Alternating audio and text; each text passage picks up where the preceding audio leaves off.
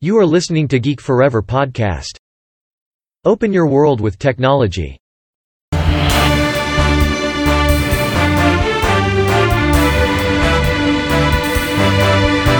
This is Geek Daily. สวัสดีครับ ผมดนทราดนจากดนบล็อกนะครับ และนี่คือรายการ Geek Daily นะครับ รายการที่จะมาอัปเดตเรื่องราวของที่ใหม่ๆนะครับที่ผมจะเล่าให้ฟังนะครับสำหรับใน EP นี้นะครับก็มาพูดถึงเรื่องราวของอวัยวะเทียมกันต่อนะครับ ซึ่งมีข่าวที่น่าสนใจใหม่ที่ออกมานะครับเมื่อวันที่ 3 มิถุนายนที่ผ่านมานะครับสำหรับการสร้างเซลล์อวัยวะนะครับ โดยเฉพาะส่วนของอวัยวะตับนะครับที่สามารถสร้างออกมา ผ่านเซลล์ผิวหนังนะครับ ซึ่งเรื่องราวเหล่านี้ถือว่าน่าสนใจมากๆนะครับ เพราะว่าอย่างที่ผมได้เคยเขียนบล็อกไปในหลาย ๆ บล็อกแล้วนะครับ ในเรื่องของการสร้างอวัยวะเทียมเหล่านี้นะครับ หลาย ๆ เทคโนโลยีนะครับตอนนี้ไม่ว่าจะเป็นการปลูกถ่ายเซลล์ผ่านเซลล์ผิวหนังเองก็ตาม หรือว่าการใช้เทคโนโลยีอย่าง 3D Printing นะครับมาประยุกต์ใช้ในการสร้างเซลล์อวัยวะเทียมเหล่านี้นะครับ ไม่ว่าจะเป็นหัวใจตับ ปอดนะครับหรือว่าส่วนอื่นๆนะครับ ซึ่งแน่นอนนะครับว่าเทรนทางด้านนี้เนี่ยกำลังก้าวหน้าไปอย่างมากเลยนะครับ ต้องถือว่าแม้จะอยู่ในเฟสในในขั้นตอนของการทดลองใน lab นะครับ แต่ว่าถือว่าเป็นก้าวครั้งสำคัญครั้งหนึ่งเลยนะครับ ที่เราจะได้เห็นเรื่องราวของการสร้างอวัยวะเทียมเนี่ยที่มาจากหลากหลายเทคโนโลยีใหม่ๆนะครับที่เกิดขึ้นในปัจจุบันนี้นะครับ ซึ่งตับก็เป็นอวัยวะหนึ่งนะครับที่มีการ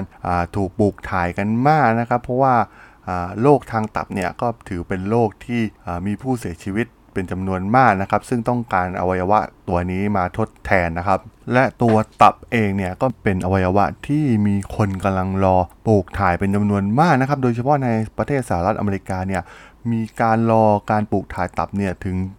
17,000 คนนะครับ ซึ่ง จำนวนผู้บริจาคเนี่ยก็ยังมีน้อยอยู่นะครับทำให้คนเหล่านี้ต้องรอคอยคิวเป็นเวลานานมากนะครับ จนกระทั่งพวกเขาเสียชีวิตไปซะเป็นส่วนใหญ่นะครับ ซึ่งในลักษณะเดียวกันนะครับ การปลูกถ่ายอวัยวะเนี่ยมันมีราคาแพงมากนะครับ ในปี 2017 เนี่ยผู้ป่วยที่ได้รับการปลูกถ่ายตับเนี่ยถูกเรียกเก็บเงินประมาณ 812,500 เหรียญเลยทีเดียวนะครับสำหรับการดูแลก่อนและหลังผ่าตัดในการปลูกถ่ายอวัยวะนะครับจากอวัยวะที่มีการบริจาคเข้ามานะครับซึ่งงานวิจัยใหม่ครั้งนี้นะครับเป็นของ Alejandro Soto-Gutierrez นะครับซึ่งเป็นนักวิจัยทางด้านการแพทย์ที่มหาวิทยาลัยพิตต์สนะครับซึ่งมองว่าพวกเขาเนี่ยสามารถที่จะสร้างอวัยวะทั้งหมดที่สามารถทำงานได้นะครับจากเซลล์เดียวของผิวหนังเลยนะครับ โดยทาง Gutierrez เนี่ยได้วางแผนที่จะทำก็คือการเริ่มสร้างอวัยวะมนุษย์ขนาดเล็กนะครับที่เป็นยอมรับในระดับสากลนะครับ ซึ่งหมายความว่านักวิทยาศาสตร์เนี่ยสามารถปลูกถ่ายตับเทียมนะครับด้วยวิธีการทางชีวภาพที่เป็นที่ยอมรับในระดับสากลนะครับ โดยวิธีการของอทีมของกูเตเลสเนี่ยเขาได้นำตัวอย่างเซลล์ผิวหนังจากมนุษย์นะครับ แล้วก็ดัด แปลงโปรแกรมเซลล์ผิวหนังของมนุษย์เหล่านี้เนี่ยให้กลายเป็นเซลล์ต้นกำเนิดนะครับ จากนั้นนะครับพวกเขาก็ได้นำเอาเซลล์ต้นกำเนิดเหล่านี้นะครับไปเป็นเซลล์ตับชนิดต่างๆนะครับแล้วก็ทำการเพาะเซลล์ตับของมนุษย์เหล่านี้เนี่ยลงในโครงร่างตับของหนูนะครับด้วยเซลล์ของมันเองนะครับโดยทีมงานนักวิจัยเนี่ยได้ทำการปลูกถ่ายตับขนาดเล็กเหล่านี้นะครับลงในหนูทดลองจำนวน 5 ตัวนะครับซึ่งหนูทั้ง 5 ตัวเหล่านี้เนี่ยมีการทำให้ภูมิคุ้มกันโรคซึ่งหมายความว่าพวกเขาเนี่ยจะไม่มีการปฏิเสธการปลูกถ่ายอวัยวะนั่นเองนะครับ ซึ่งหลังจากนั้นผ่านไป 4 วันหลังจากการปลูกถ่ายเนี่ยทีมนักวิจัยก็จะมาผ่าตัวหนูดูนะครับว่าอวัยวะที่ฝังอยู่เนี่ยมันทำงานได้ดีเพียงใดนะครับ ซึ่งหลังจากปลูกถ่ายเสร็จแล้วนะครับ แล้วก็ทำการผ่าออกมาเนี่ยทางทีมงานก็ได้พิสูจน์นะครับว่าหนูเนี่ยมีโปรตีนในตับนะครับที่แล้วก็มีความสามารถในการหลั่งเกลือที่ดีนะครับ แล้วก็มียูเรียเช่นเดียวกับตับปกตินะครับ และแน่นอนนะครับ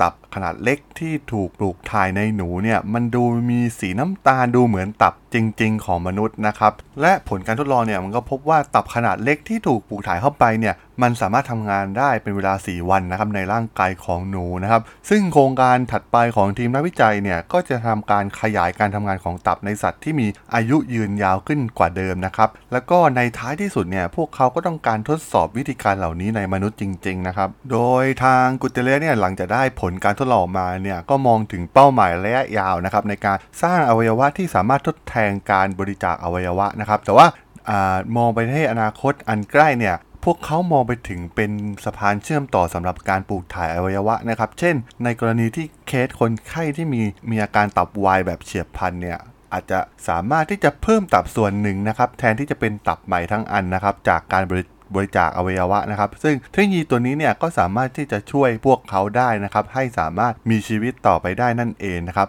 โดยทีมงานกำลังสร้างเทคโนโลยีที่เพื่อให้สามารถเข้าถึงการปลูกถ่ายตับมนุษย์จริง ๆ นะครับ ตามความต้องการ แล้วก็มีประสิทธิภาพนะครับ แล้วก็ที่สำคัญก็คือได้รับการยอมรับในระดับสากลนะครับ แล้วก็ งานวิจัยชิ้นนี้นะครับ ทางกูเตเลสก็มองว่าจะทำให้เปลี่ยนแปลงชีวิตคนอีกประมาณ 30 ล้านคนเลยนะครับ เฉพาะในอเมริการวมถึงอีกกว่าร้อยล้านคนที่มีปัญหาเรื่องตับที่มีอยู่ทั่วโลกนะครับ ซึ่งพวกเขามองว่าหากงานวิจัยของเขาเนี่ยเดินทางไปในทางที่ถูกต้องนะครับ แล้วก็มีผลการทดลองที่น่าสนใจแบบนี้ออกมา พวกเขามองว่าจะใช้ระยะเวลาประมาณ 10 ปีนะครับที่จะเราอาจจะมีการ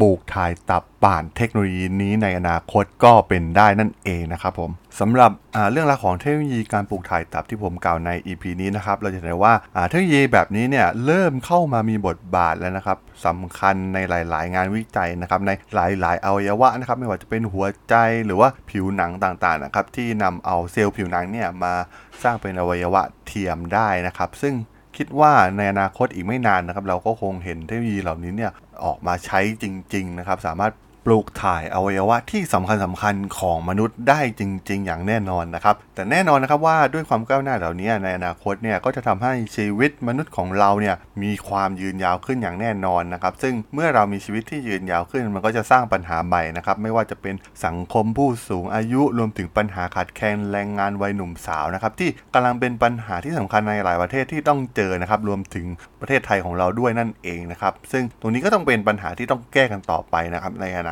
คตนะครับสำหรับใน Geek Daily EP นี้เนี่ยผมก็ต้องขอจบไว้เพียงเท่านี้ก่อนนะครับ ถ้าเพื่อนๆที่สนใจเรื่องราวของเทคโนโลยีใหม่ๆนะครับที่เป็นข่าวล่าสุดนะครับที่ผมจะมาอัปเดตให้ฟังนะครับ ผ่านรายการ Geek Daily ก็ฝากติดตามกันได้นะครับในทางช่อง Geek Follower Podcast นะครับสามารถค้นหาได้เลยนะครับใน Podbean Google Podcast